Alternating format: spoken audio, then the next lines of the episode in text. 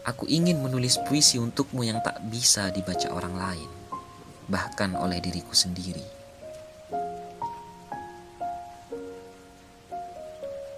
Aku ingin segala sesuatu untukmu menjadi pertanyaan, hanya pertanyaan.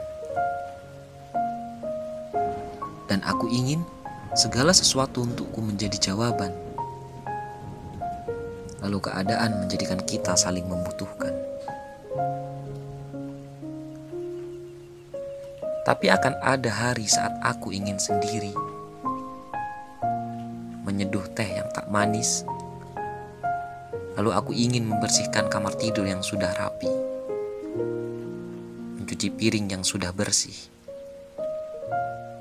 Aku juga ingin mencuci tapi semua pakaian terlipat rapi di lemari. Menyapu tapi tak ada yang berserak di lantai. Lalu aku juga ingin kau tiba-tiba datang membuka pintu tanpa mengetuk.